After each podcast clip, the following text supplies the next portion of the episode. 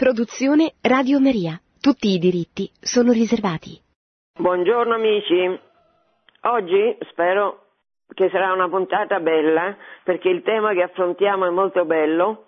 Io sto facendo una storia della Chiesa a partire da, da una storia della Chiesa che è un libro che ho pubblicato recentemente e la volta scorsa abbiamo visto il rapporto fra potere temporale e spirituale, cioè fra Papa e Imperatore, dopo dopo che l'impero, prima con Costantino, accetta il cristianesimo e poi con Teodosio prende il cristianesimo come religione di Stato. È stata una puntata, ho preteso con questa puntata di arrivare fino all'ottavo secolo, insomma forse è stata una carrellata un pochino troppo lunga. Oggi vediamo che cosa succede invece all'impero romano d'Occidente nei secoli che eh, vedono sì, la Chiesa come religione di Stato abbozzando fino al X secolo.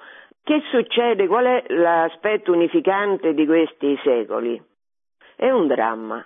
Quale dramma? È quella che i barbari, cioè popolazioni che vengono dall'est e dal nord e dal nord-est, una serie di popolazioni infinite per secoli si riversano sui ricchissimi territori dell'impero romano d'Occidente, che non ha forza di difendersi, perché l'Oriente si difende, c'è l'impero, c'è, c'è la capitale dell'impero, c'è Costantinopoli, l'Oriente riesce a difendersi, è come se desse una spallata a questi barbari e li manda dall'altra parte, li manda in Occidente e questi, ma chi sono i barbari?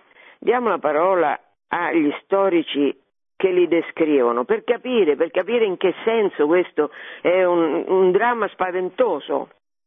Allora prendiamo uno storico del IV secolo, Ammiano Marcellino, che nelle storie che scrive, è il maggiore storico del IV secolo considerato, descrive in questo modo chi sono gli unni, quali sono le abitudini degli unni e dice hanno l'abitudine di solcare profondamente con un coltello le gote dei bambini appena nati. Pensate, col coltello incidono appena nascono i bambini, gli incidono il viso. Perché lo fanno? Perché non cresca in quelle gote, in quel viso così tagliato, non ci cresca la barba a causa delle rughe delle cicatrici. Quindi non vogliono la barba sul viso degli uomini, quando nascono i bambini gli tagliano le gote in modo che la barba non possa crescere, cresca solo una, pre- una peluria. Continua.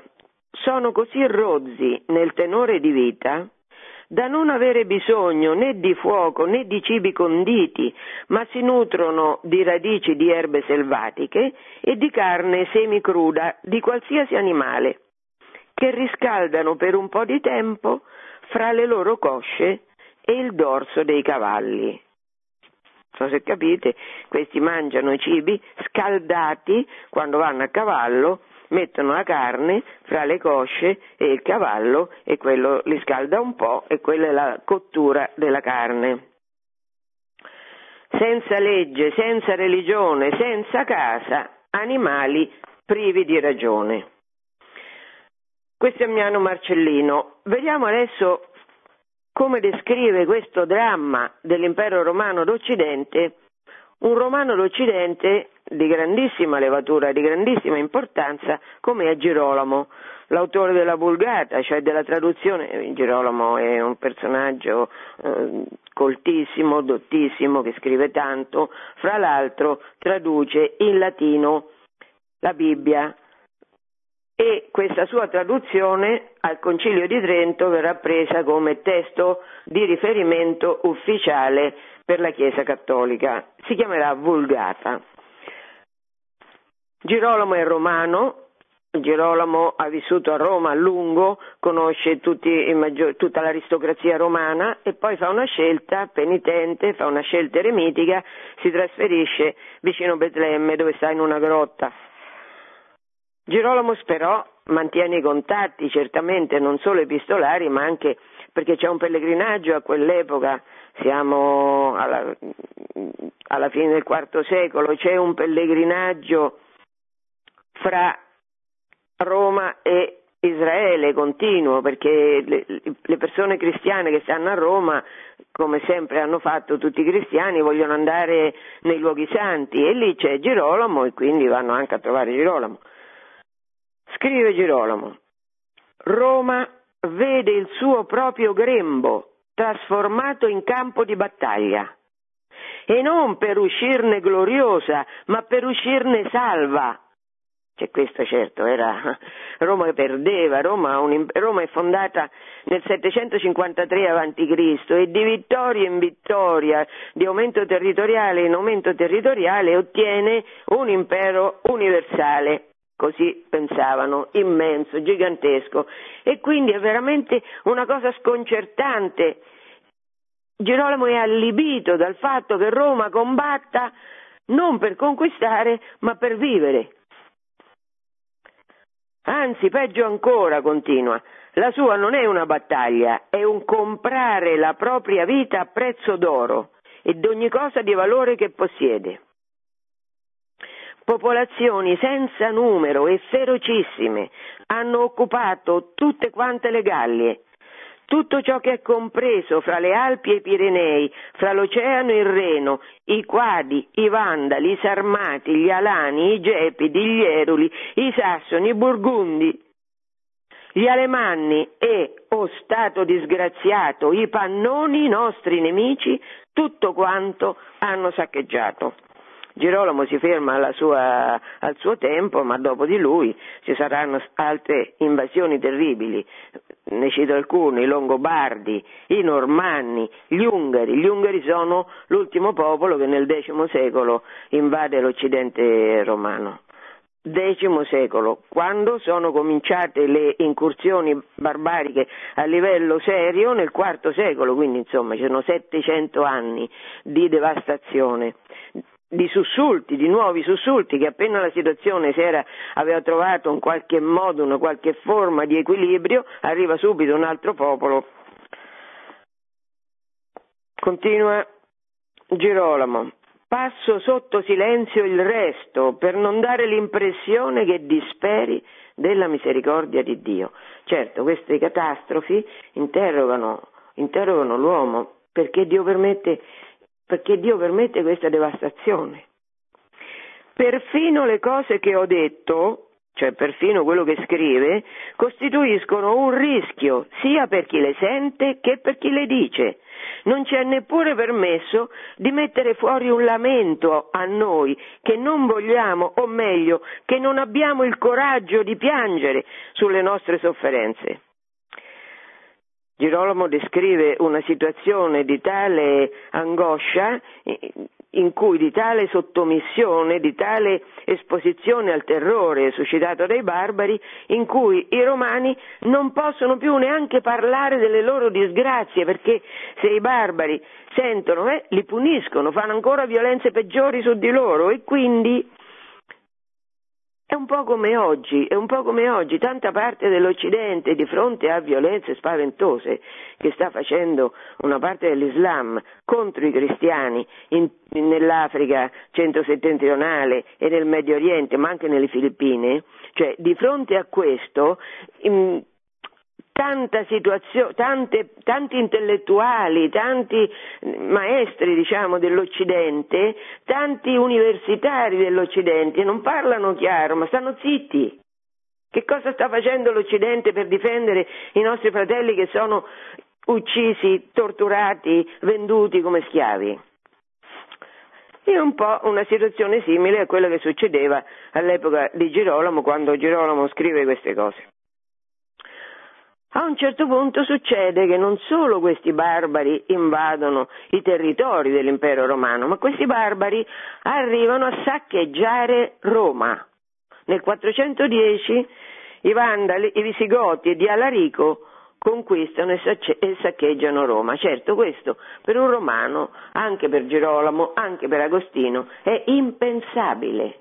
Com'è possibile che Roma sia caduta? Dovete eh, mettervi nel, nel, nell'ottica delle, della cultura degli uomini che per centinaia di anni sono abituati, sono stati abituati a, a adorare Roma come una divinità. E perché? Perché Roma era tanto potente che dava la pace a tutti quelli che vivevano sotto il suo impero. Quindi Roma veniva adorata. Allora questa dea, questa città, questa città mondo che è riuscita a portare la civiltà, indubbiamente è così, una civiltà, la legge in tutto il mondo civile, diciamo, da allora, questa città, questa stessa città è saccheggiata, questo costituisce un interrogativo, oltre che una desolazione, un'afflizione, un interrogativo all'intelligenza, perché, come mai è possibile che sia successo questa catastrofe? Adesso, prima di arrivare al centro di questa puntata, che sarà Agostino, ancora ricorro a Girolamo e alla descrizione della caduta di Roma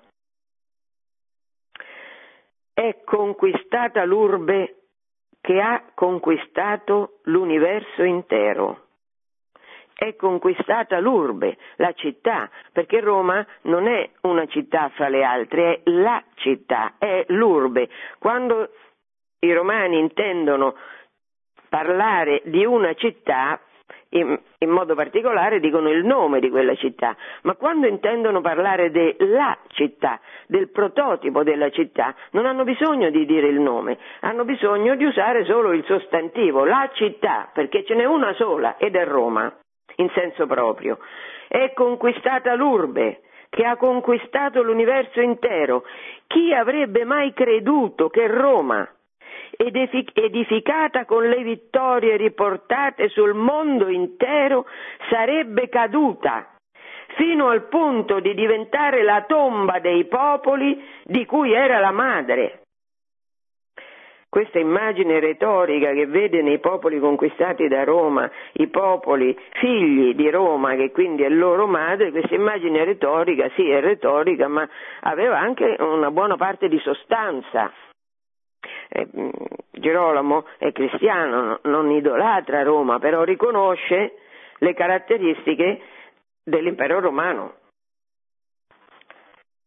Adesso, questo evento che, di cui non si può neanche immaginare l'esistenza, che pure è accaduto, come la presa di Roma da parte dei Visigoti di Alarico nel 410, questo evento suscita delle polemiche acerbissime, come era ovvio che facesse, nel mondo culturale romano, perché questo evento dà forza ai pagani per rinfacciare ai cristiani, e questo è un ritornello che poi sentiremo in, lungo tutti i secoli, cioè dare la colpa ai cristiani di tutto quello che succede.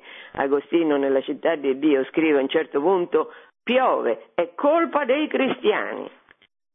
Oggi noi abbiamo, avevamo quella frase piove governo ladro e Agostino diceva piove, è colpa dei cristiani. Allora la cultura, perché Satana, eh, Satana sempre vuole la distruzione della Chiesa, perché la Chiesa è il corpo di Cristo, l'odio che Satana ha per Dio, per Cristo si riversa furibondo sulla Chiesa che è il corpo di Cristo, questo sempre, quindi è chiaro che sempre, anche in quel contesto così, così nuovo per certi aspetti, così inconcepibile, così terribile come la caduta di Roma, il paganesimo, cioè eh, Satana ispirando le, le popolazioni e, e cercando che le popolazioni tornassero al paganesimo, fa dire ai pagani ecco è colpa dei cristiani, perché l'impero, ne parlavamo la volta scorsa, con Teodosio nel 380, l'impero diventa ufficialmente cristiano, il cristianesimo è la religione di Stato, allora i pagani dicono ecco, il vostro Dio, che non è un Dio, è stato capace di suscitare l'ira dei nostri dei, i quali si sono arrabbiati, giustamente arrabbiati perché noi l'abbiamo ripudiati, e questi dei arrabbiati hanno provocato la presa di Roma nel 410. Questa è l'accusa che i pagani lanciano ai cristiani. È un'accusa credibile o no? È un'accusa che ha delle basi nel ragionamento, basi che devono essere confutate o no? E beh, è una scusa serissima, serissima, perché sempre nella Bibbia, mm, sempre nel, nell'Antico come nel Nuovo Testamento, tutta la Bibbia dice che se fai così vivrai, cioè se ti converti al vero Dio, se ti converti al Dio della Bibbia, se ti converti al Dio di Gesù Cristo, vivi perché Dio ti protegge. Allora, questa considerazione è fortissima. Se un cristiano non avesse risposto a questa considerazione, il paganesimo avrebbe nuovamente dilagato, per forza, perché se la religione in cui crediamo è vera, questa religione vera procura dei cambiamenti nella realtà, procura dei cambiamenti nella nostra vita. Se io sono cristiana e vivo in modo cristiano, sto in pace, quella pace che Gesù mi ha promesso. Non come la dà il mondo, ma Gesù me l'ha promessa quella pace. Riprendendo così tutto l'insegnamento del Vecchio Testamento, delle dieci parole, fai questo e vivrai, se fai così tutto ti andrà bene, se non fai così morirai. Eh, cioè, questo è un fatto cardine. Un... Se Dio c'è, la vita cambia. Allora, a queste accuse risponde un gigante della storia mondiale che si chiama Agostino. Una storia tor- tormentata per certi aspetti, Agostino da madre cristiana, la mamma è santa, Santa Monica, e lui riconosce i meriti della madre che ha pregato per la sua conversione, perché lui non era cristiano, è passato anche per il manicheismo, vedremo poi in che senso questo sarà importante. Ma comunque Agostino prende sul serio queste, queste obiezioni dei pagani e risponde, risponde in un libro che, che è uno dei best seller della storia del mondo, si chiama La città di Dio. Sono 22 volumi per scrivere i quali Agostino ci mette quasi vent'anni, perché il sacco di Roma è del 410 Agostino muore nel 429, quasi fino alla fine della vita, cioè un po' più di 15 anni, Agostino, che ha scritto tantissimo, comunque lavora a quest'opera magnifica che è la città di Dio. E risponde. Come risponde? Risponde con un'analisi, con un racconto di tutta la storia di Roma, la storia non solo per quello che riguarda la storia dei fatti, ma anche la storia del pensiero, la storia filosofica, la storia giuridica di Roma, Agostino ha presente tutto il mondo romano dall'inizio e risponde con una cultura, con una, con una profondità teologica, perché Agostino è un gigante, è aiutato dallo Spirito Santo, questo è manifesto, perché tutti i grandi cristiani che, che hanno portato come Agostino, che hanno costruito dei fondamenti su cui è stato potuto edificare una civiltà, certamente Agostino è un protagonista della civiltà cristiana, tutti questi sono ispirati dallo Spirito Santo e Agostino certamente lo è. Allora, Agostino dimostra, eh, ritorce l'accusa contro i pagani e dice che e adesso io chiaramente non posso, eh, non posso, riassumere tutte le argomentazioni, è un libro molto corposo quello della città di Dio, 22 libri di analisi dettagliata, risponde che il mondo antico, il, l'origine del crollo dello stato, dello stato romano, l'origine è dovuta ai mali morali dell'impero, per l'appunto è dovuta a quel paganesimo a cui i pagani ancora si appellano perché dietro gli dei, e Agostino qui riporta tutte le varie divinità, tutti i vari culti che venivano loro dedicati, la prostituzione, la, mm, la prostituzione religiosa, eh? cioè la, tutti il, i culti pagani, le, le processioni che venivano fatte, L'abominio del culto pagano è frutto, spiega Agostino, e è facile seguendo questa lettura, crederlo, è frutto dei demoni che hanno ispirato i romani per far avere loro paura di chi? Di divinità che però erano demoniache, in modo tale che i romani fossero schiavi di queste divinità e rendessero culto a queste divinità demoniache.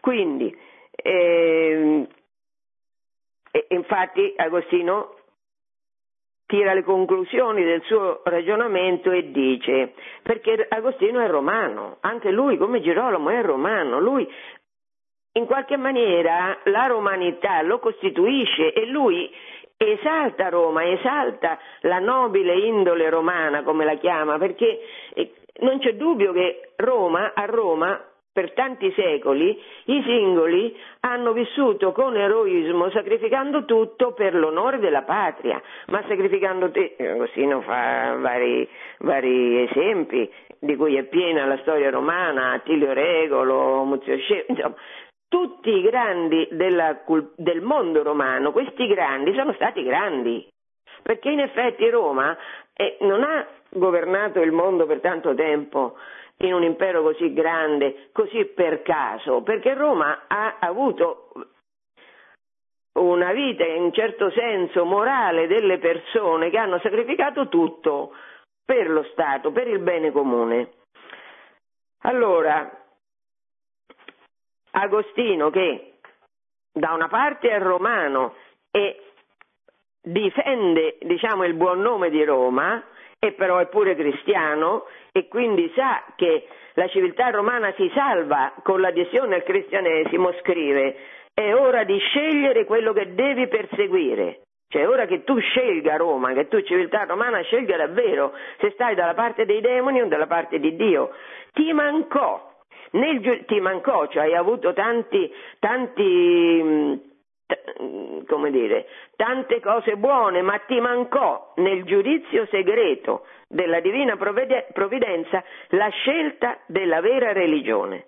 Quindi tu, Roma, sei stata saccheggiata perché ti mancò per tanti secoli, tu hai resistito. Beh, eh, la, ne abbiamo parlato del martirio per tre secoli dei cristiani, martirio con torture terribili, insomma tutto questo orrore, tutto questo orrore frutto della ribellione dei romani a Dio, perché i romani hanno scelto i demoni invece di Dio, tutto questo ha portato a questo male morale gigantesco, ha provocato la caduta dell'impero romano. Quindi Agostino risponde che è stata la mancata conversione dei romani dal paganesimo al cristianesimo, è stata la resistenza a Dio, l'amore di Dio che ha provocato questa, questo crollo inimmaginabile dell'impero romano da parte dei barbari di Alarico. E mi fermo qui un momento perché riprendo fiato e poi continuiamo, una pausa musicale.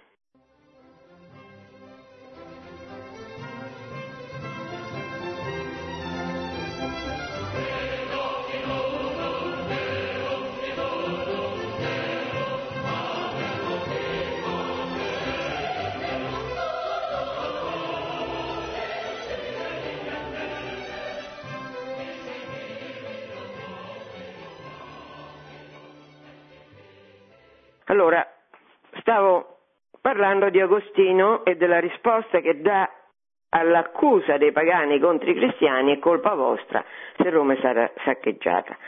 Questo io adesso vorrei, nel tempo che mi resta, introdurre un po' il pensiero filosofico, teologico di Agostino, perché la storia non si capisce, i, i, fatti che succedono non si capiscono se non si tiene conto che questi fatti sono il frutto del pensiero delle persone che li compiono. E quindi la filosofia, cioè il pensiero, è fondamentale per capire la realtà, per capire la civiltà cristiana è importantissimo tenere conto di alcune risposte che la filosofia cristiana, a partire certamente dalla rivelazione e poi a partire dall'analisi filosofica fatta dai greci, perché così è stato fatto dai cristiani, sono partiti dai greci a cui hanno unito l'importanza fondamentale della rivelazione, allora adesso vediamo un po', ehm, certo è un riassunto molto parziale, però alcune questioni centrali che Agostino affronta e che io vorrei ricordare qua. Certamente la, ehm, la disfatta dell'impero romano d'Occidente e il saccheggio, la violenza, la brutalità esercitata dai barbari contro Roma sono un male, certamente sono un male. Agostino pone al centro del suo pensiero, in un certo senso anche, la risposta alla domanda perché esiste il male?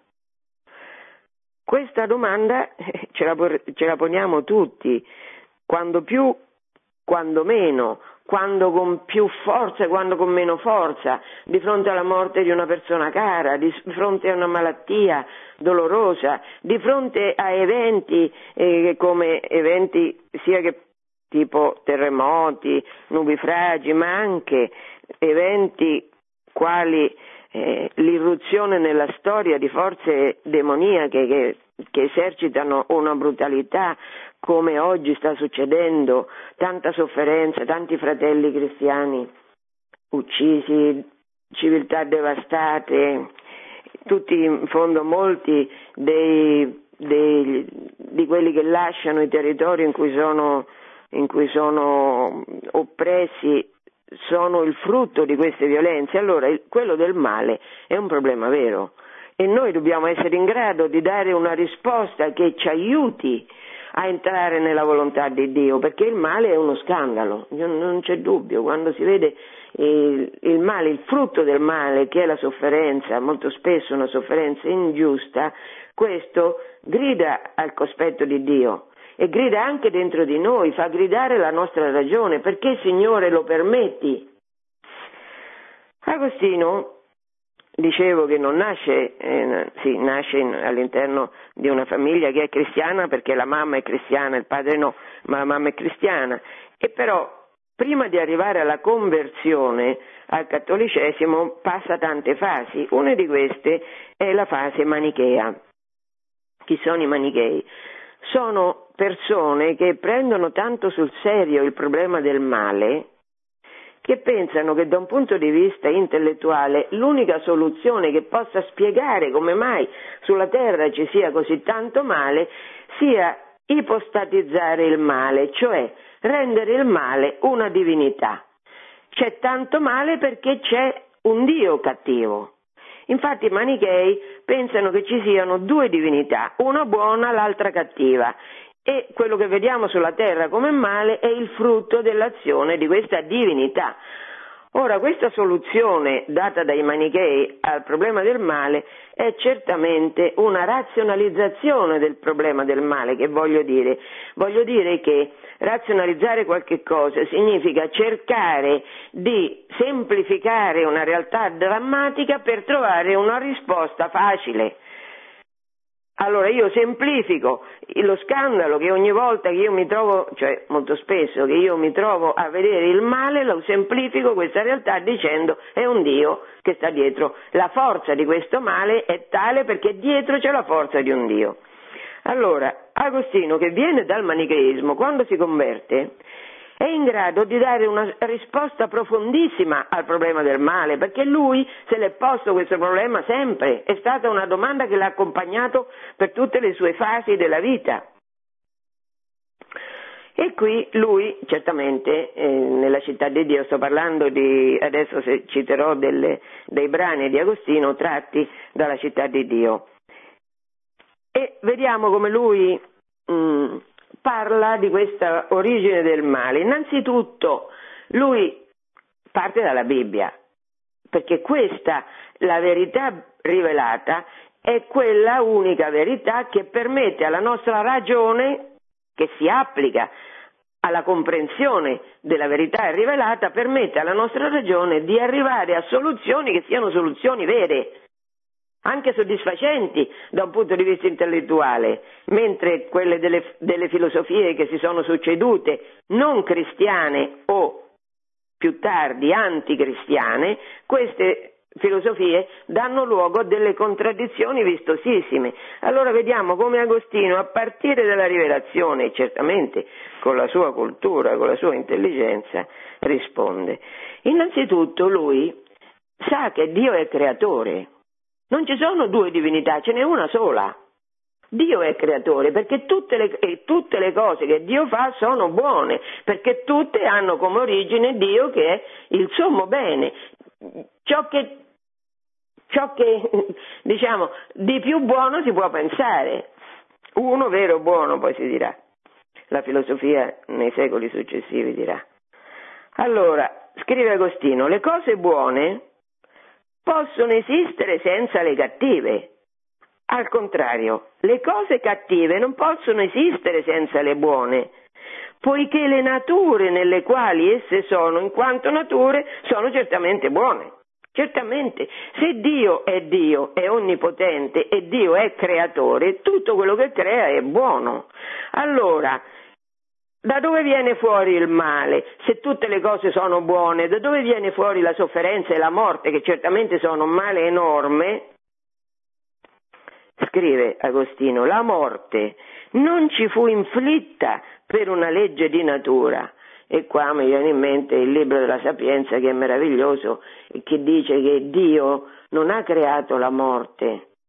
La morte è entrata nel mondo per invidia di Satana e ne fanno esperienza coloro che gli appartengono. Allora torniamo a Agostino, la morte non ci fu inflitta per una legge di natura per la quale Dio non sottomise l'uomo a nessuna morte, ma giustamente a causa del peccato, cioè la morte è entrata nel mondo, la morte quindi la sofferenza, l'ingiustizia, sono entrate nel mondo non perché Dio le abbia create, perché tutto quello che Dio crea è buono, ma a causa del male morale. Che cos'è il male morale? È la possibilità che l'uomo ha di ribellarsi a Dio, perché Dio ci ha creato con un libero arbitrio. Che significa libero arbitrio? Dalla parola latina arbitrio significa libera volontà. L'uomo, Adamo ed Eva, erano liberi, certamente liberi, di seguire la volontà di Dio o di ribellarsi a Dio. Hanno scelto di seguire il suggerimento di Satana, di fare il contrario di quello che Dio aveva loro detto, cioè di prendere e di mangiare dell'albero del bene e del male perché hanno scelto così? Perché per invidia di Dio, perché hanno voluto essere come Dio. Di questo noi abbiamo oggi un, un profluvio di esperienze. Adesso ho letto questi giorni che a New York c'è stata una riunione poco tempo fa che è stata segreta, era segreta, di 150 scienziati che si sono interrogati su come fare per produrre artificialmente un genoma umano, cioè una natura umana senza padre e senza madre che ha come padre e madre gli scienziati che la programmano a tavolino questo male morale che attraversa tutta la storia e che si ribella a Dio in nome della scienza, in nome della conoscenza del bene e del male, questo male è l'origine di tutta la sofferenza e della morte che c'è nel mondo.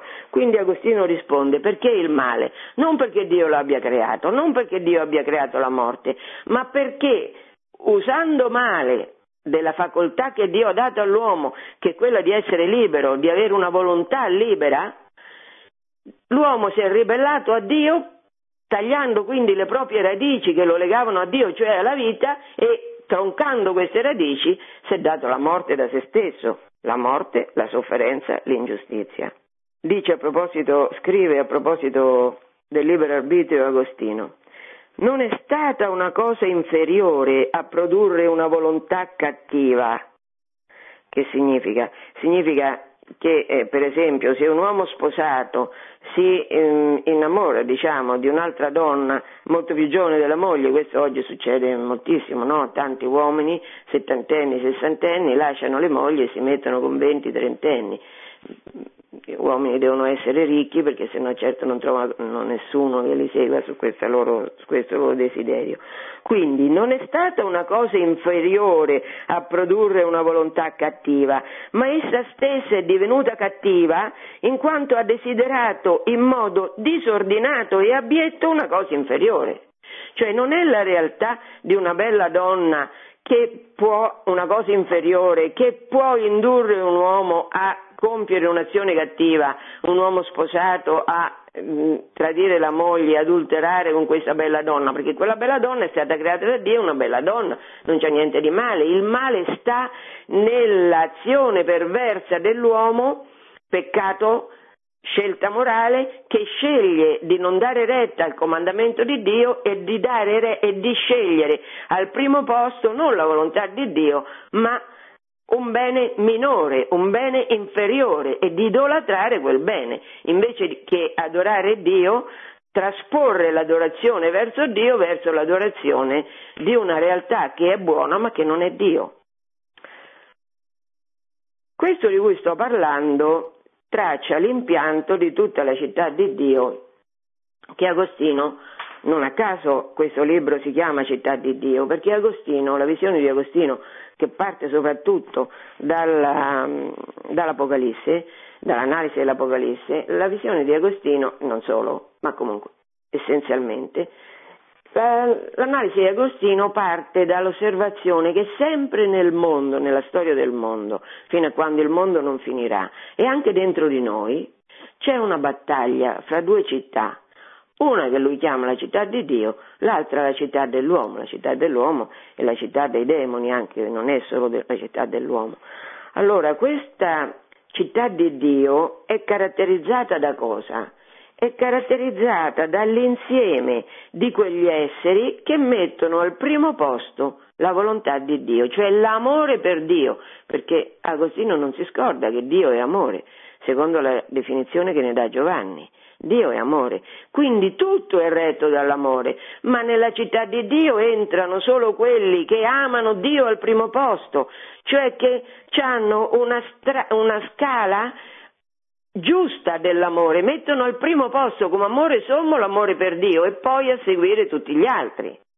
Invece nella città dell'uomo, della città dell'uomo fanno parte coloro che idolatrano, che amano in modo disordinato, in modo perverso le creature senza risalire al creatore, quindi che mettono al primo posto la cupiditas, l'egoismo, la soddisfazione dei loro desideri chiamiamoli di amore, anche se è un amore perverso, che li allontana da Dio e li fa crudeli verso se stessi e verso gli altri.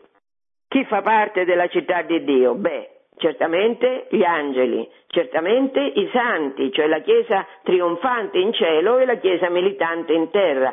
Ma noi sappiamo forse chi fa parte in terra mentre io sto parlando? Voi sapete se io faccio parte o no della città di Dio o no? non lo potete sapere perché il mio cuore lo conosce solo Dio. Quindi eh, chi fa parte nella Chiesa militante, cioè qua giù, della città di Dio, nessuno lo sa, lo sa Dio. Perché? Perché può, eh, tante volte c'è doppiezza. Io mi dico cristiano ma sono anticristiano, può capitare, no? Anzi capita, tante volte capita, purtroppo. Allora, spiegato così l'origine del male, il male morale è la causa del male fisico e dell'ingiustizia che subiamo, una domanda viene spontanea e cioè perché Dio permette il libero arbitrio, perché Dio non ci ha creati in un qualche modo in modo che noi non fossimo così tanto liberi da poterlo oltraggiare, poi con Cristo siamo arrivati a ucciderlo, a torturarlo. Perché Dio ci ha creati liberi di fare il male? Poteva crearci non liberi. Adesso, adesso sto cercando dove sta la citazione, che non, non mi capita sotto gli occhi qua comunque la so praticamente a memoria. Agostino dice perché Dio ha giudicato più confacente alla sua natura onnipotente il tirar fuori dal male un bene maggiore, senza impedire il male. Dio non ha impedito il male perché Dio è talmente potente che può usare il male e può farlo diventare bene, anzi bene maggiore.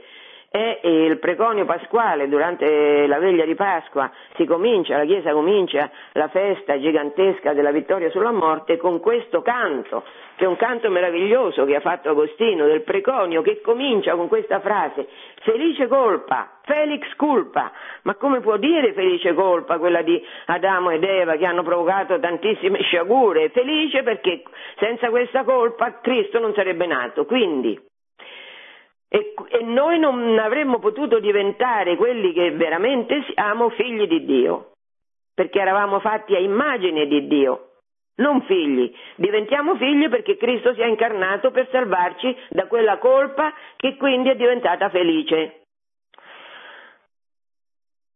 Un'altra domanda.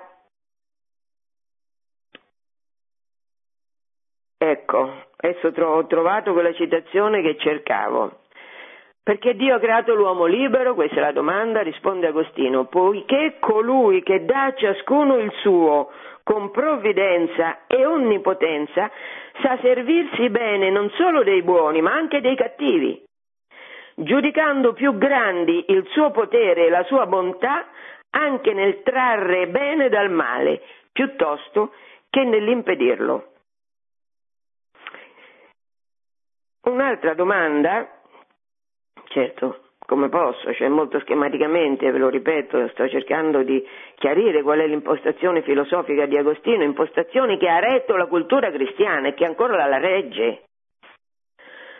Ehm, e a proposito del libero arbitrio, come il libero arbitrio, cioè come questa realtà estremamente buona che caratterizza la natura dell'uomo realtà tanto buona che lui lì, ha una volontà libera, come mai questa volontà libera, che è un bene immenso che Dio ci ha dato, può diventare cattiva, può diventare perversa? Qual è la causa che fa sì, siccome tutto quello che esiste ha una causa, no? Noi non siamo abituati a pensare, ma se pensassimo lo capiremmo questo. Ogni realtà che esiste ha una causa che la produce. Allora Agostino si chiede qual è la causa di questa cattiva volontà? È un problema, eh? Perché questa volontà cattiva può nascere, può ingenerarsi, producendo tutti gli effetti terribili che produce? Risponde Agostino. Nessuno ricerchi la causa efficiente della cattiva volontà, Tale causa non è efficiente, ma deficiente. Che vuol dire? Vuol dire che è la cattiva volontà non è il frutto di una creazione divina, non ha una causa efficiente, non ha Dio che l'ha prodotta, ma ha una causa deficiente, cioè questa volontà cattiva è una volontà che allontana l'uomo dalla sua natura, che lo priva della sua vera natura, allontanandolo da Dio, e che quindi ha una causa deficiente, che lo allontana dal vero scopo per cui è stato creato.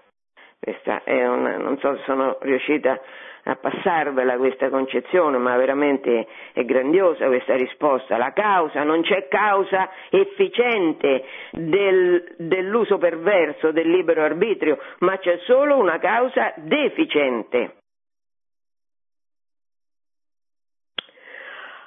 Adesso mi resta, e non so se ho tempo per farlo, ma insomma, mi resta vedere come Agostino risponde alle eresie presenti nell'epoca, nella sua epoca. E parlo della prima, l'eresia pelagiana, perché si riferisce a questa questione del libero arbitrio, della causa efficiente e la causa deficiente.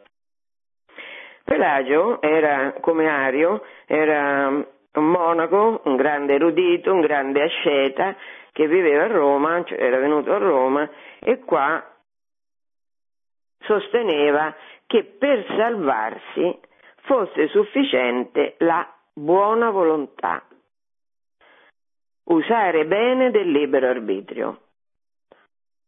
Questo sosteneva Pelagio. Ma questo, chiedetevi prima che io dia la parola a Agostino, questo ritenere l'uomo la salvezza a portata del libero arbitrio dell'uomo è vero o è falso? Certamente è falso perché dopo il peccato, cioè quando Adamo ed Eva hanno presunto di voler diventare Dio, chiaramente è una presunzione ridicola, e tutti noi abbiamo portato le conseguenze di questa scelta rovinosa. Fra le conseguenze c'è anche quella che il nostro libero arbitrio non è più così libero. È schiavo, è diventato abbastanza corrotto, abbastanza ferito e per scegliere liberamente, per usare bene del nostro libero arbitrio dopo la caduta, non è sufficiente più questa facoltà che abbiamo perso in assoluto, perché c'è bisogno della grazia. C'è bisogno sia della nostra libera scelta di aderire a Dio che della grazia divina che ci aiuta. È il motivo per cui, per esempio, quando due cattolici si sposano, il matrimonio è un sacramento, si sposano per la vita, si, si sposano in, questa, eh, in questo mondo fino alla fine dei giorni, nella buona e nella cattiva sorte, e come possono fare questa promessa così, così assoluta, quindi così debordante le nostre forze, gli sposi? Come possono? Lo possono fare perché? Perché confidano nella grazia di Dio, che aiuta la loro volontà. Così i monaci, così i religiosi, così i frati, così i preti, quando si impegnano al celibato, questo loro impegno che prendono lo prendono certi che Dio darà loro la grazia sufficiente a mantenere fede a queste promesse assolute che siamo in grado di fare per grazia. Perché se così non fosse, dice Agostino, se così non fosse, non ci sarebbe stato bisogno del sacrificio di Cristo, cioè se noi ci potessimo salvare solo per la buona volontà, a che cosa è servita l'incarnazione e la morte crocifissa di Cristo? Non è servita a niente, no, questo è evidente, Cristo è morto proprio perché noi non potevamo più essere liberi, per questo è morto Gesù. E Agostino rispondendo a Pelagio, guardate che la, questa, mm, la eresia pelagiana attraversa tutta la storia, perché anche oggi, perché ta- anche oggi ci sono tante persone che pensano che loro si salvano se hanno la buona volontà di salvarsi, se fanno tanti sacrifici, eh, non è così, non è così. Un'altra eresia a cui Agostino risponde è quella dei donatisti. Qui siamo su un campo molto diverso e anche questa però è un'eresia che attraversa tutta la storia. Chi sono i donatisti? Sono persone che abitano in quella regione che oggi si chiama più o meno Algeria, in Numidia, si chiamava allora, una regione dell'impero romano che si chiamava Numidia, questi donatisti sono convinti di essere migliori degli altri, più cattolici dei cattolici e loro in nome di questa patente che danno a se stessi di essere superiori agli altri, veri cattolici mentre gli altri non lo sono, facevano violenze, uccidevano, saccheggiavano gli altri cattolici. Che cosa credevano questi donatisti? Questi donatisti credevano che i traditores, che sono i traditori, sono coloro che dal verbo latino tradere, cioè consegnano i libri, i libri sacri, la Bibbia, quando c'è la persecuzione, una delle cose che, che l'autorità romana chiede per avere la prova che l'accusato di essere cristiano rinuncia alle sue conversioni, alla sua convinzione cristiana è quella che loro danno al rogo le loro Bibbie. Quindi dicevano i donatisti, quelli che hanno dato a rogo le Bibbie, i traditori, e da allora è da questo particolare che i traditori significano traditori, cioè quelli che hanno tradito, nel senso consegnato le Bibbie, questi traditori, anche se si ravvedono, anche se si pentono, non possono celebrare, non possono amministrare i sacramenti, perché? perché possono amministrare i sacramenti solo quelli che sono puri, solo quelli che non hanno tradito e questo è un, un interrogativo inquietante anche qua. è vero o è falso? Ma se fosse vero quello che i, i, donatisti dicono, cioè che possono amministrare i sacramenti solo le persone pure, eh, allora la qualità dei sacramenti, la natura dei sacramenti dipenderebbe dalla natura di una persona, se quello è buono o cattivo, e così chiaramente non è, perché i sacerdoti amministrano i sacramenti in, non in nome proprio, non in nome della propria purezza supposta, ma in nome di Cristo. I sacramenti sono, passano attraverso i sacerdoti, ma l'origine dei sacramenti è la potenza di Cristo che si impegna perché questi sacramenti diventino, mm, restino nella vita di chi li riceve. Allora, eh, così dice ovviamente Agostino, che si contrappone a quelli che pensano di essere superiori agli altri perché loro non hanno tradito, quindi disprezzano gli altri, anche se gli altri hanno fatto penitenze serie, e dicono che non è valido il sacramento amministrato dai traditori, quindi questi sacramenti andrebbero ripetuti. In nome di questa supposta superiorità morale e quindi sacramentale dei donatisti, i donatisti esercitano violenza sui cattolici. I cattolici sono la maggioranza della ragione della Numidia, ma sono oppressi, sono violentati da questi donatisti, i quali formeranno delle bande armate, cosiddetti circoncellioni, e questa ribellione, che all'inizio è solo una ribellione teologica, diventerà una ribellione politica, come sempre capiterà nella storia più recentemente per esempio i giansenisti, succederà così, la stessa dinamica, e poi la rivoluzione francese, de, insomma. Allora, Agostino che fa? Agostino è un gigante. Agostino quando diventa vescovo deve fronteggiare, perché lui è vescovo di Pona, di quella parte del, dell'Africa, del Nord Africa, che è vicinissima alla sede dei donatisti, e lui prende in mano questo problema, che è un problema che riguarda i suoi fedeli, quindi il gregge è lui affidato da Dio. E quello che propone ai donatisti è, beh, facciamo un dibattito pubblico, la Chiesa sempre. Non si è mai rifiutata ai dibattiti pubblici, quel famoso dialogo che si invoca tanto oggi, è sempre stata la caratteristica di tutti i cristiani in tutti i tempi ma un dialogo, un dialogo cioè che parte dalle mie convinzioni, che io te le espongo, io te le espongo, cioè c'erano chiaramente i campioni de, delle varie confessioni, no? dei cattolici, certamente non ci mandavano il primo arrivato a fare questi dialoghi, ma un dialogo che esponesse all'altro le mie ragioni e siccome le mie ragioni sono buone, l'altro doveva riconoscere le mie ragioni buone, cioè la qualità teologica delle motivazioni. Agostino vuole fare un dibattito pubblico ma i donatisti non accettano, perché non accettano? Eh, perché Agostino è Agostino, avrebbe vinto Agostino. E loro non volevano perdere, è una questione di potere, dietro tutte le eresie c'è un problema di potere. Volere mettere se stessi al posto delle vere autorità della Chiesa, se stessi, al posto del Magistero. Tanto le cose vanno di male in peggio che Agostino sfugge a un tentativo di ucciderlo per caso, per dire quante, quanto ormai diffusa era la violenza. A quel punto Agostino si rivolge alla magistratura romana, cioè chiama, chiama eh, chiama l'imperatore a interessarsi di questa questione in modo che possa fare giustizia l'imperatore, cioè possa garantire la pace, la convivenza pacifica, possa garantire ai cattolici di continuare a essere cattolici senza avere il terrore dei donatisti che saccheggiavano, uccidevano, rubavano. C'è un dibattito pubblico nel 410 perché l'imperatore Onorio impone un dibattito pubblico e davanti al senatore Marcellino che funge da giudice, le ragioni dei donatisti e le ragioni dei cattolici vengono esaminati e il, eh, Marcellino dà ragione ai cattolici.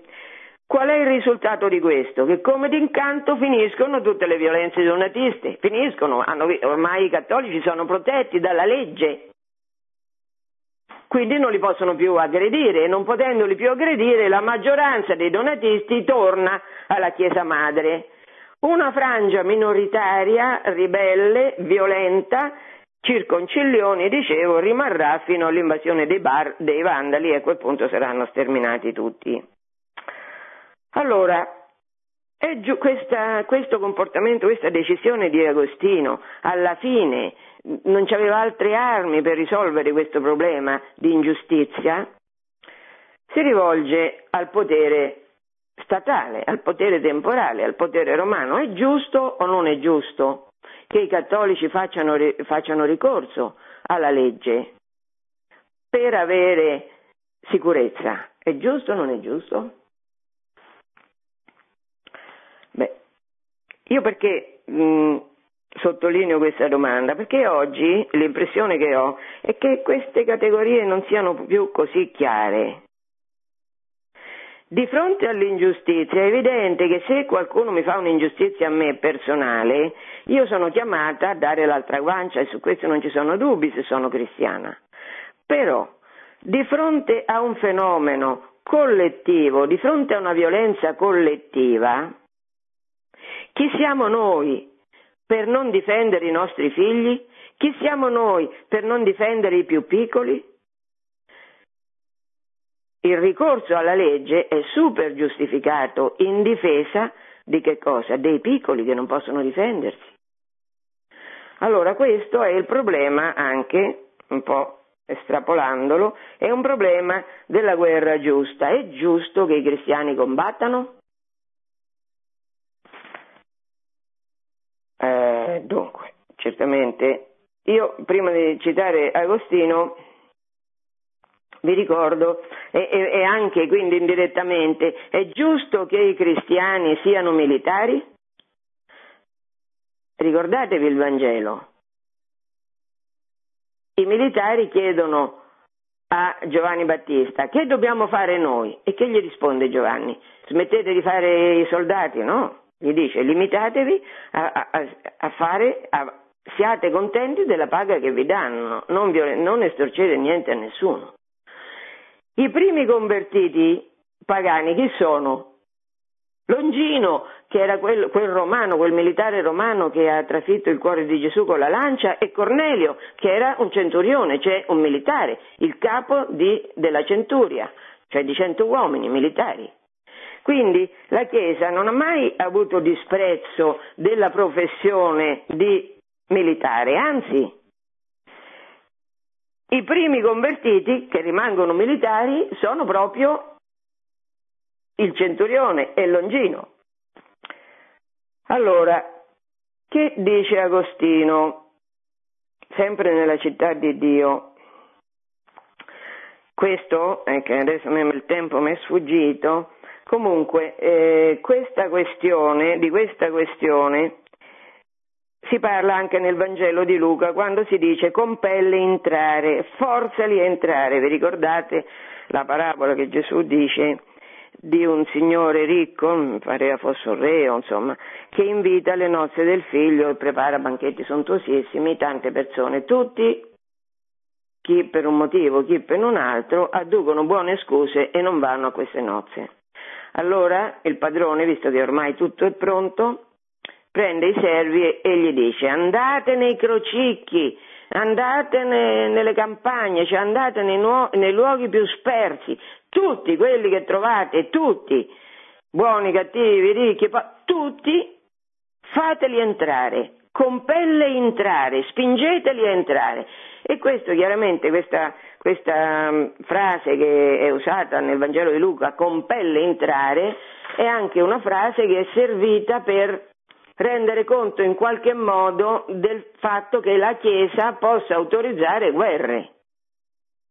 Ma quali guerre? Guerre giuste. La dottrina della guerra giusta ha una pietra miliare nel pensiero di Agostino. Vediamo. E scrive Agostino nella città di Dio. Tra... perché è evidente che se uno è un militare capita anche che debba uccidere, questo è chiaro. Non trasgrediscono perciò il comandamento non uccidere quelli che conducono guerre volute da Dio. Quali sono le guerre volute da Dio? Le guerre giuste, di difesa.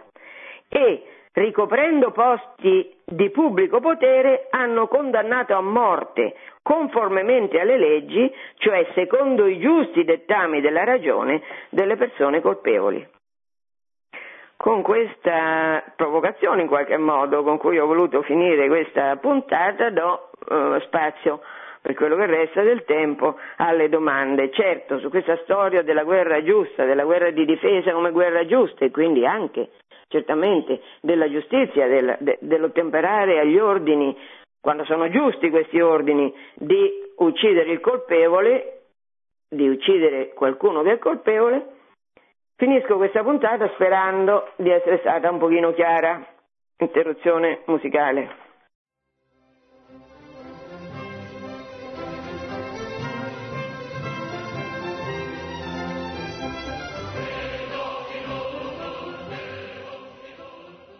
Pronto, professoressa Angela, buongiorno. Buongiorno. buongiorno, sono Anna Vita da Foligno. Da tanto tempo volevo parlare con lei. Una volta Eh. le ho scritto riguardo appunto questa mattina io quando c'è lei proprio cerco di assolutamente di ascoltarla perché un'erudita come lei che spiega così bene Ah, queste signora. cose le faccio tanti complimenti, veramente, la Grazie. ringrazio. Allora, il problema il mio, io le ho scritto una volta dicendo che nella mia casa, nel- dove vivo, 150 anni fa ha vissuto una ragazza che si chiamava Colomba Antonietti. Questa ragazza... Ah sì, me lo ricordo questa lettera. Ecco, e lei mi aveva promesso che sarebbe Eh venuta sì, proprio eh sì, e dopo, me- dopo è passato. Se lei, mi rimanda, Sì. se lei mi rimanda il suo indirizzo sul mio- sulla posta mia, sul sito mio, Sì, io sì. sì, me lo ricordavo. Siccome quest'estate avrò occasione di, parlare, di passare e fermarmi a Foligno, la vengo a Oh, trovare. che bello, sarà- questo mi fa immensamente piacere.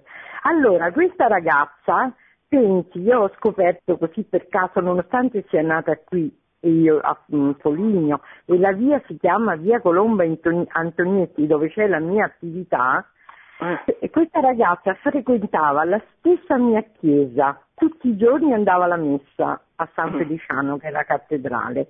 eh, la In più- domanda, signora. Ecco, questo qui, no? Allora io mi dico, lei ha lasciato la sua eh, posizione di difesa del Papa, della sua religione, eccetera, per combattere nel periodo eh, di Garibaldi, no? Col Mm. marito che era guardia papalina, quindi questo a Mm. me mi ha un po'...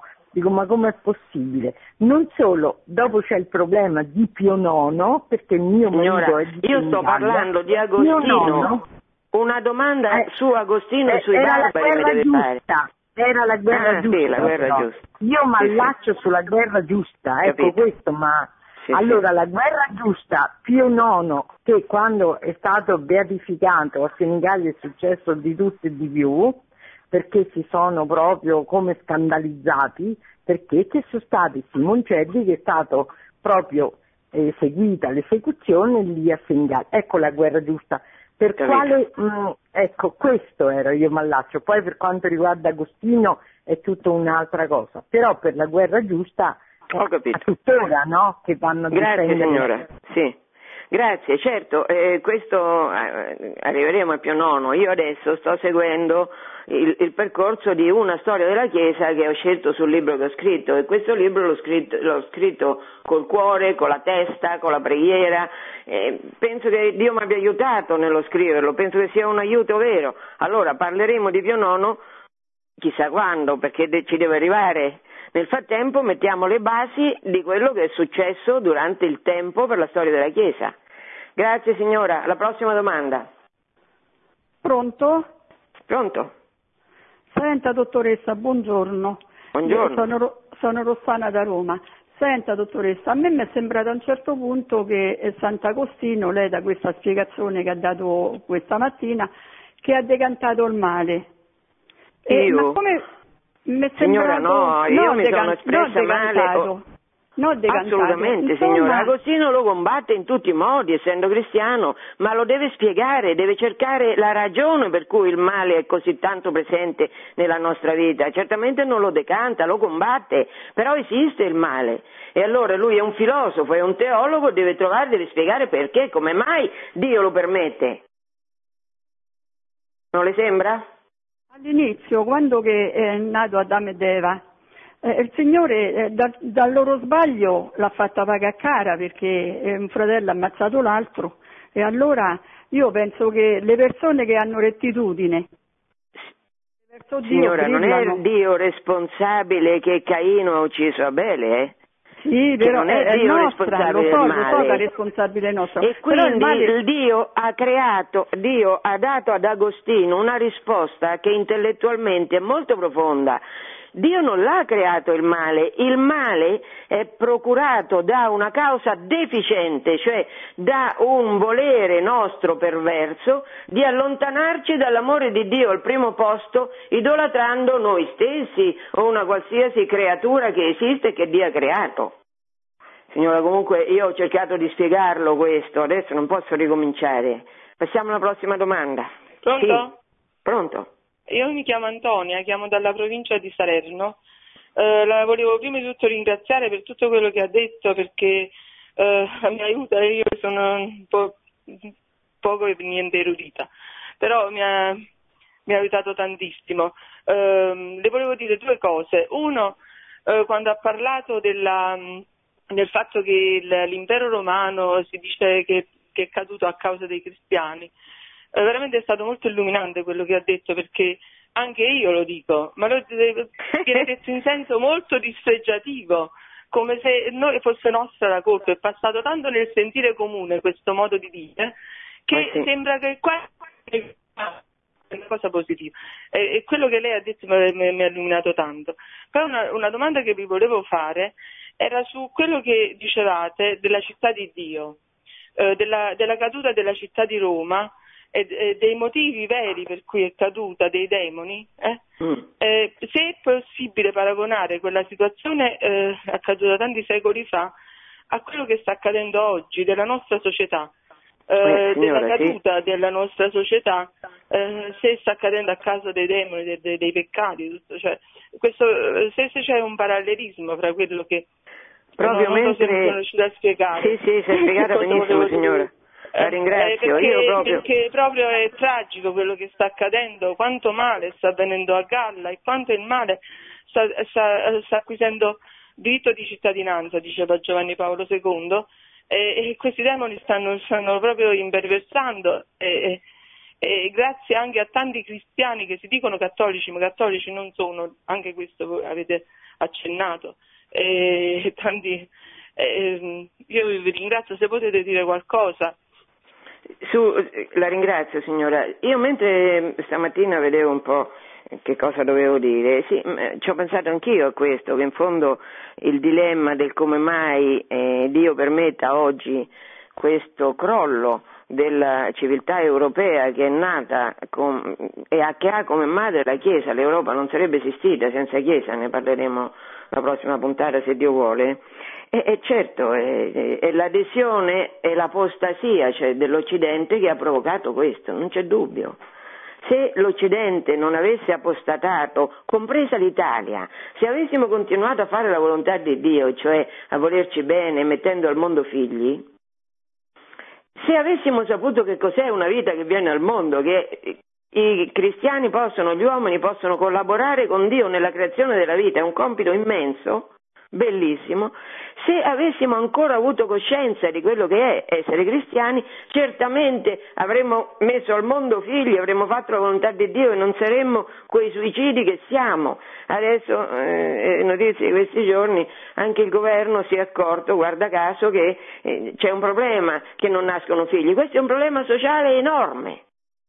Perché le ricadute dell'apostasia, cioè della mancanza di fede, sono terribili e pervasive in ogni settore della vita, compresa quella economica e sociale, certamente. Quindi non c'è dubbio che se viviamo con questi attacchi che vengono da tutte le parti e attacchi tanto disumani, non solo dei barbari, diciamo, eh, dell'ISIS, ma anche dei barbari legislatori, perché così stanno le cose, e certamente se Dio permette questo, e che lo sta permettendo, Agostino dice Dio l'ha permesso perché avete scambiato per dei i demoni. Ecco, e questa risposta di Agostino penso che valga benissimo oggi.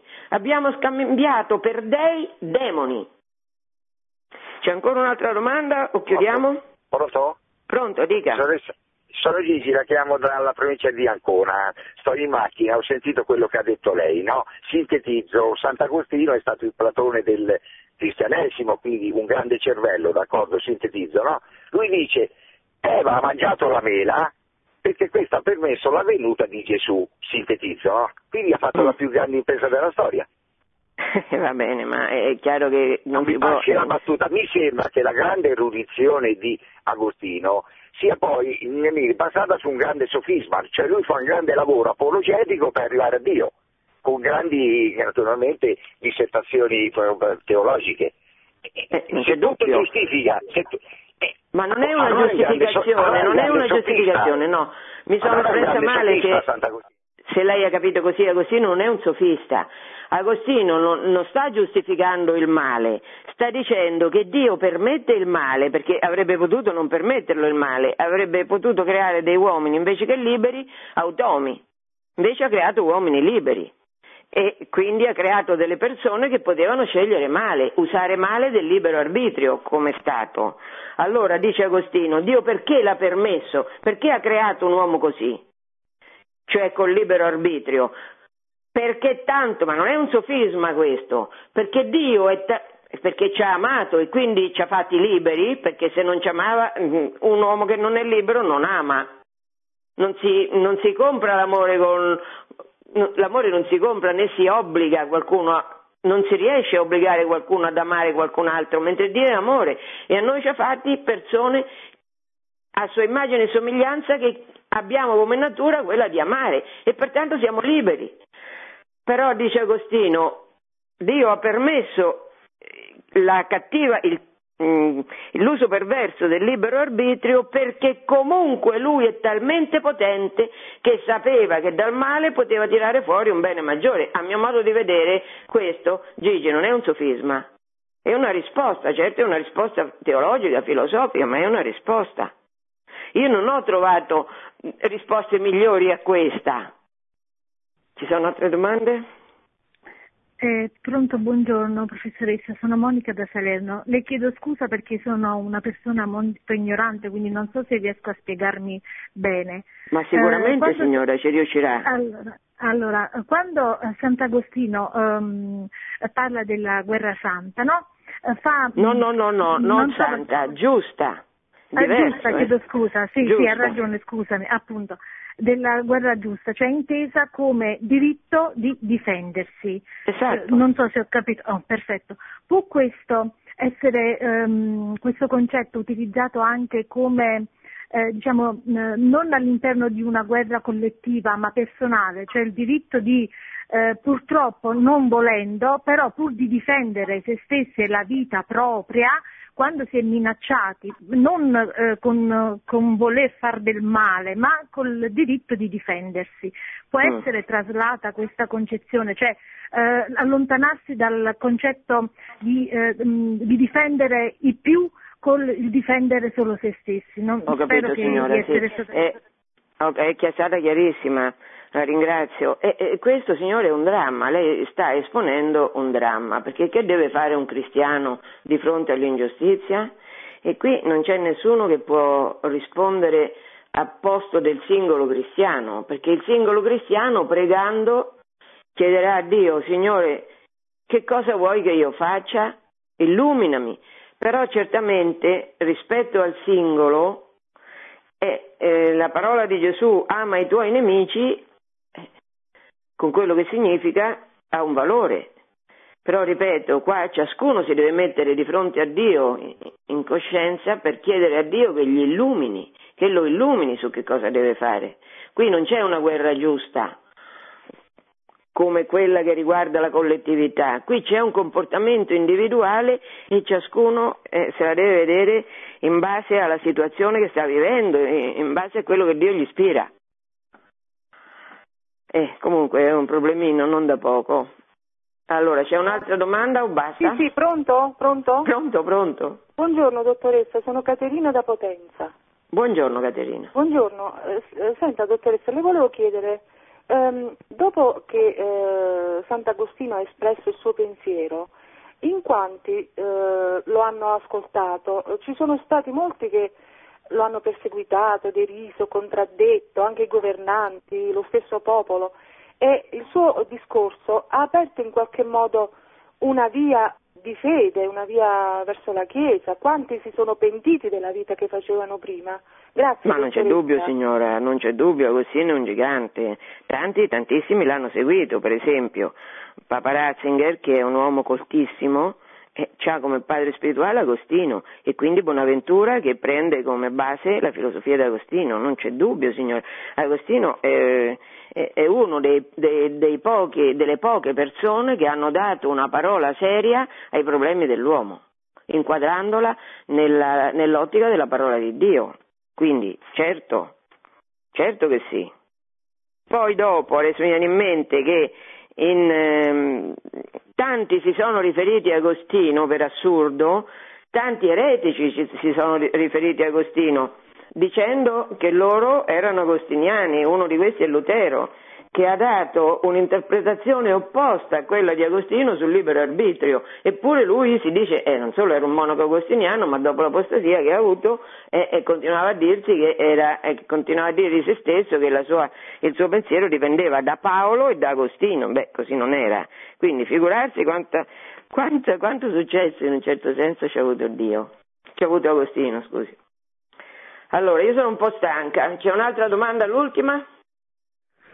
Sì, sono Johannes, eh, cara dottoressa, mi conosci ancora? Sono certo tedesco, che ti conosco Johannes, romano. Sì. ho sentito no, una tua... Brevemente. Sì, no, volevo dire, io capisco la tua intenzione, oggi hai parlato bene perché l'Islam, veramente il Corano è un problema, no? io ho studiato il Corano adesso, veramente è pericoloso, però D'altra parte io eh, con la guerra giusta ho un'opinione un po' diversa, forse ci vorrei spiegare, se qualcuno aggredisse la mia madre, mm. io dovrei fare scudo col mio corpo, penso io, come cattolico, proteggere la mia madre senza aggredire l'aggressore. Penso questa è l'unica possibilità che un cattolico ha di fronte a un'aggressione perché la guerra giusta è pericolosa, no? sempre anche dopo alla fine, che Gesù Cristo non ha fatto la guerra, no? però tu sei molto brava, ti stimo molto, Senti, tedesco. Johannes, tu sei tedesco, tu sei tedesco e tu sai che ehm, ci sono stati dei tentativi di uccidere Hitler e che questi tentativi hanno avuto anche la benedizione del Vaticano, cioè di Pio XII. Come si può spiegare questo? Con la guerra giusta, nel senso che tu hai una persona che fa grandissimo male, tantissimo male, tu tua madre la difendi col tuo corpo, ma tu legislatore, tu uomo politico, da cui dipendono le decisioni di tanti milioni di persone, e hai la responsabilità di difendere per esempio i bambini che vengono presi, rubati, stuprati, uccisi in tutti i modi, i vecchi che vengono ammazzati. Insomma, eh, non è un problemino. Di fatto sempre, sempre, eccetto negli ultimi decenni, ma mh, mm, sempre nella storia della Chiesa, si parla di duemila anni, la Chiesa ha parlato di guerra giusta. La crociata, ne parleremo quando ci arriveremo, è certamente una guerra giusta, perché in quel periodo quelli che abitavano in Palestina, nell'attuale Turchia, gridavano all'Occidente venite aiutarci che ci, fanno, ci stanno mh, mm, facendo pezzi come sta succedendo oggi. Quindi io, Johannes, penso proprio che non so, non so, uno ci debba un po' riflettere, perché poi Agostino e tutta la tradizione che dipende da lui non è proprio un, un personaggio ininfluente, ti pare? Corano dice annientare giudei e cristiani, annientare dice nella sura nona, versetto 30, e lì dobbiamo parlare con i musulmani, perché volete annientarci? Questo dobbiamo Ma che, che tu pensi che se tu gli parli cambi la situazione? No, vabbè, Comunque, dopo fine esiste Dio, no? Esiste il giudizio Eh, universale un giorno, però vabbè, Sì, sì. io ti stimo molto, sei bravissima, ti ringrazio, no? Perché dopo dobbiamo finire, mi sa. Grazie da pace, no? Un Grazie abbraccio, tante, ciao eh, Johannes. Ciao. Allora, buona giornata a tutti. Noi, se Dio vuole, ci sentiamo il terzo lunedì di giugno. Buona giornata. Produzione Radio Maria. Tutti i diritti sono riservati.